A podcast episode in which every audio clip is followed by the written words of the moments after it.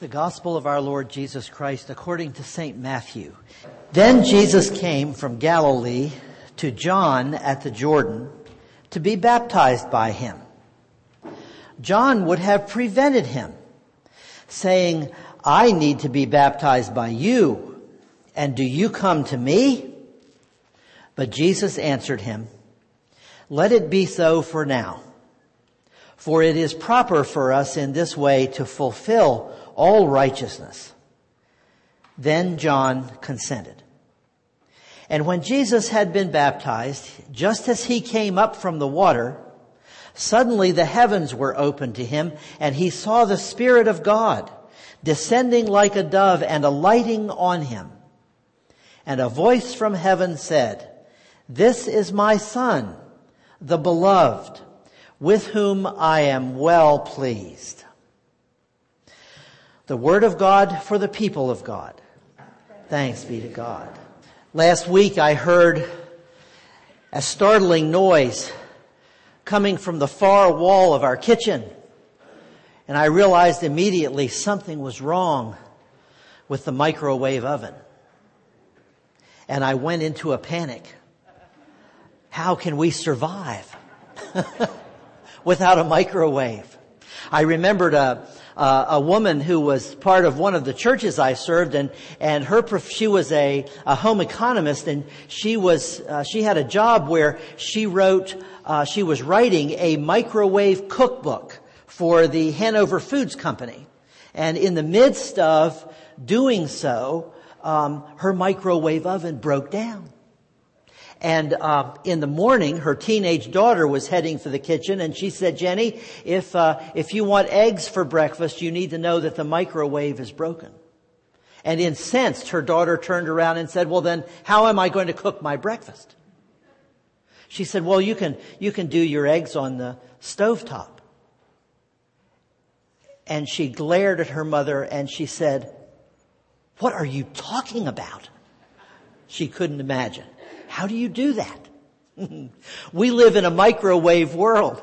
Our world has, well, it's changed in just a few decades from the, or at least we think it has, from the slow pace we once enjoyed to the point where Everything is hurry up, get to the point, move it, move it, move it. We want what we want and we want it now. We want freezer to table meals in 15 minutes at the most.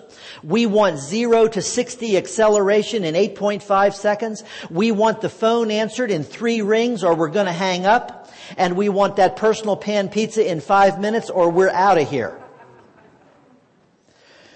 No one reads classical literature anymore. Why bother when you've got Barnes and Noble, Monarch Notes, and classic comics?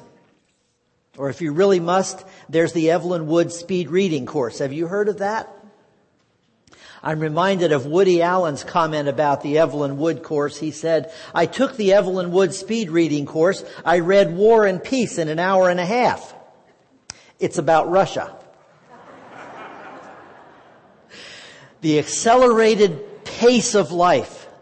Things move so quickly, don't they? And we, we seem to want them to move quickly.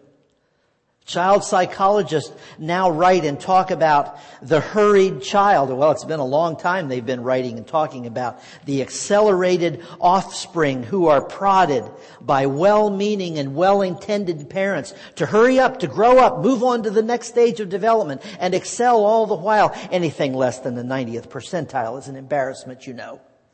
We take pride in how advanced our children are, how far above grade level they're performing, and how busy they are. And the consequence is that children are robbed of one of God's most precious gifts, the unique and irreplaceable gift of their own childhood.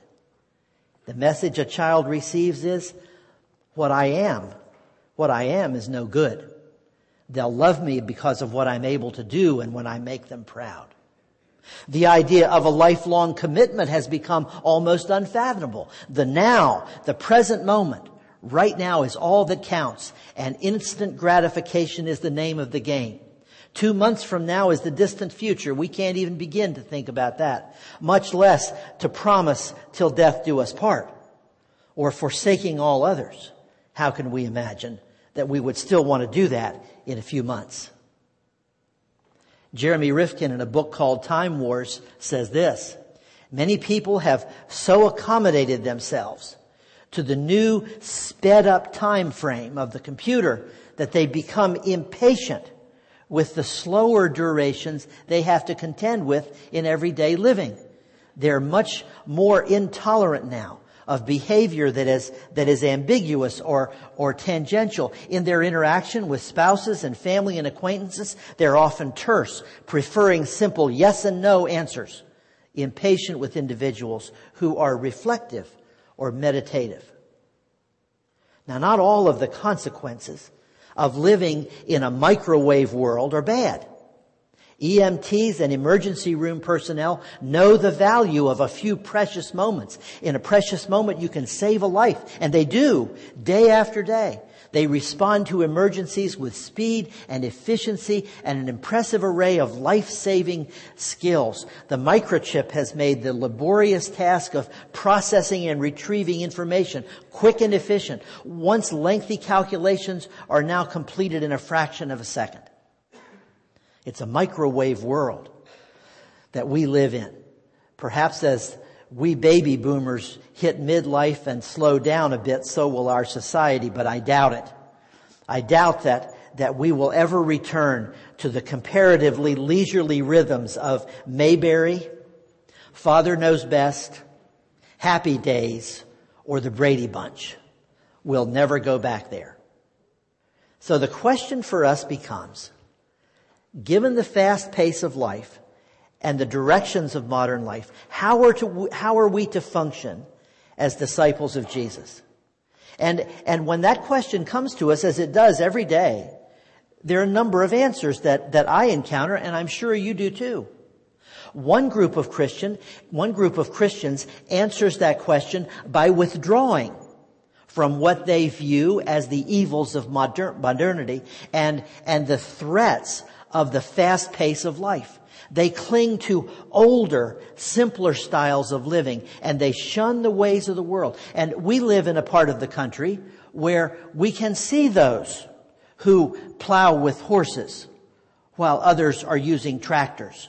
Those who live without electricity or telephones.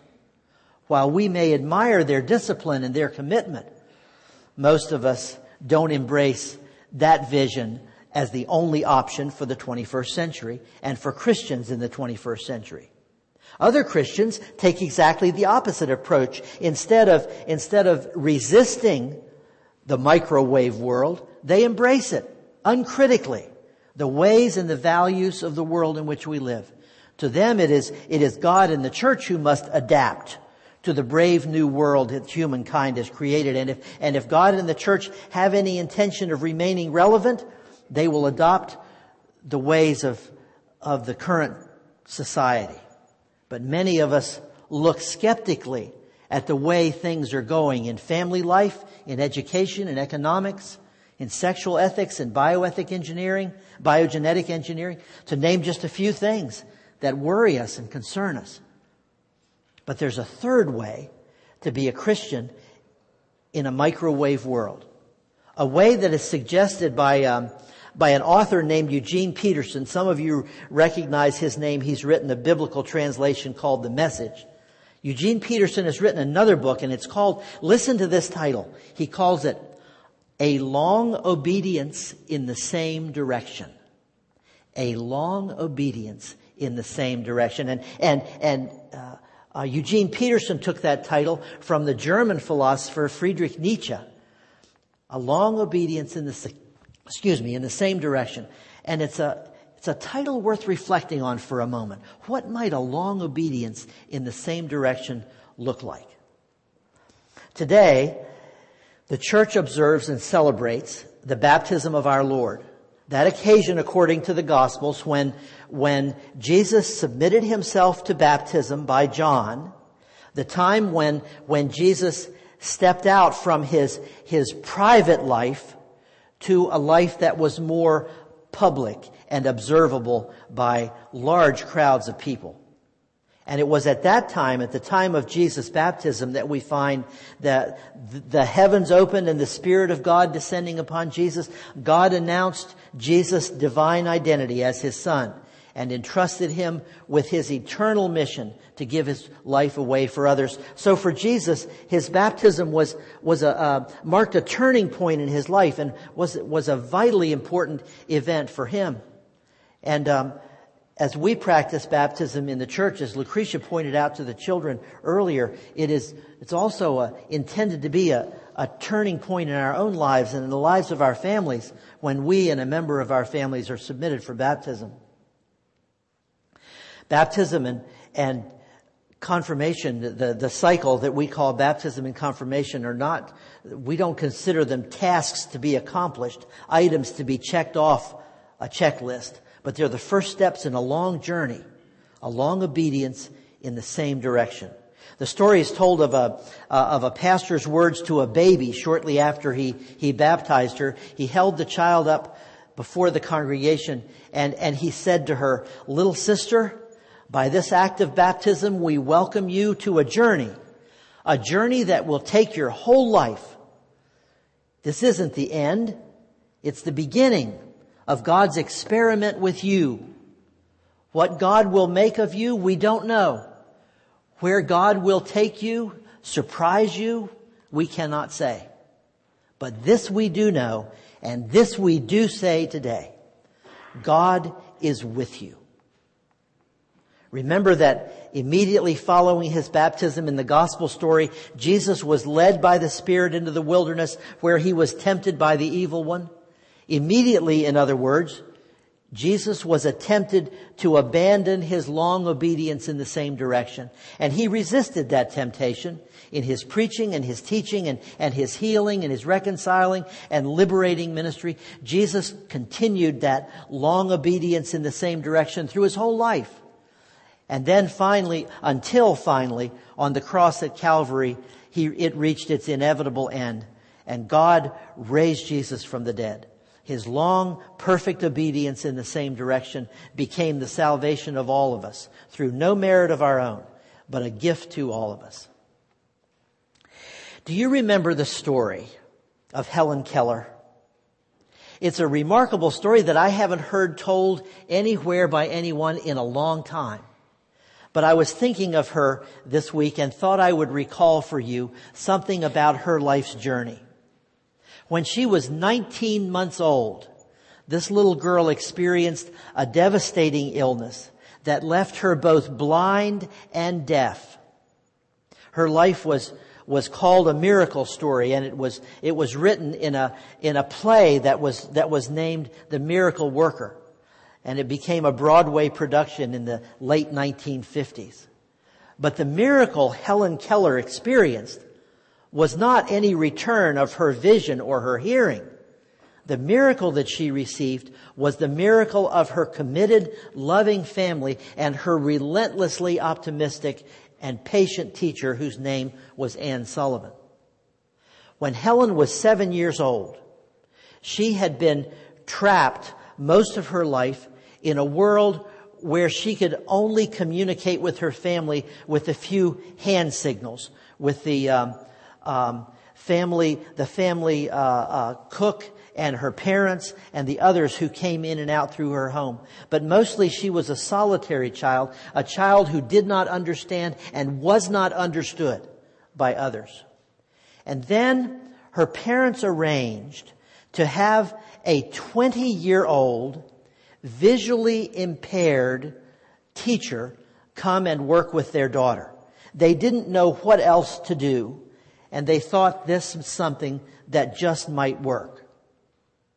She used, Anne Sullivan used American Sign Language and she spent months, month after month, can you imagine? Month after month, spelling words into Helen's hand using the gestures of American Sign Language. Everything that Helen touched, everything that she ate, Every person that she encountered was spelled out in her hand by Anne Sullivan. Day after day, week after week, month after month, to no result. Through those first weeks and months, Helen didn't get it. She didn't understand a thing. She made no gesture, no response that indicated understanding. Those random motions being pressed into her palm didn't mean anything to her. But Anne Sullivan refused to give up. She kept spelling the words. She kept grabbing Helen's hand and forcing her to hold it open so she could spell the words with her fingers in Helen's hands. Finally, and this is, this is a remarkable moment from Helen Keller's life and a, and a memorable one from the play, The Miracle Worker. Finally, there was a moment of recognition. It was a time when, when, um, Helen was having water pumped out of a pump and it was flowing over her hands. And Anne Sullivan, of course, took Helen's hand and spelled into her hand W-A-T-E-R, water, over and over as Helen held her hands under the water pump and had the, felt the water washing over here. W-A-T-E-R. And finally, in that moment, after months and months and months, Helen got it. Suddenly she realized that those gestures she felt in her hand meant something real. They were connected to the water she was feeling. They were naming what she was experiencing. Then the world of communication and reading and literature and human interaction were all made possible for this little girl. And she grew and became remarkable woman whose name was recognized all over the world. All made possible through the persistence of a young woman named Anne who worked with Helen over months of time and created the miracle of patience. She simply kept on and kept at it, refusing to give up, showing Helen that there were words for things and that there was true meaning behind all of this little girl's experiences. Patience is not a very well regarded virtue these days, but it is one that is essential for our life together and for our Christian faith that we be patient with one another as God is patient with us. Well, sisters and brothers, our world will likely remain a microwave world. We're not going to change it. We're not going to go back to the way things once were. Our world will likely remain a microwave world. Instant, impatient, petulant, fast moving, even confusing. A long obedience in the same direction is our call from God and God's gift to us through Jesus, His Son. That long obedience in the same direction, that patience and persistence in listening for God and following God's way as Jesus did, that long obedience in the same direction can be God's gift to us, enabling us to face the inconstancy and the instability and the inconsistency and the vacillations of such a world in which we live enabling us to maintain our identity and our commitment and our sense of purpose and meaning and value and worth. Jesus' long obedience in the same direction was not a wandering, meandering in any old direction or in whatever way felt good today or tomorrow for him. Jesus' long obedience in the same direction was a purposeful march in the direction that God gave him. And he marched, as we all know, not aimlessly, but relentlessly toward a cross on a hill and then an empty tomb and a resurrection and a life to which he calls all of us. Jesus' long obedience in the same direction marched through faithfulness and loyalty and integrity, commitment and suffering love. Jesus' long obedience in the same direction marched especially through patience, patience to which he calls us and ends in eternal victory. May God's blessings continue to be ours as we march through our long obedience in the same direction, initiated by our baptism and ending in the eternal victory which Jesus holds in store for us. Amen.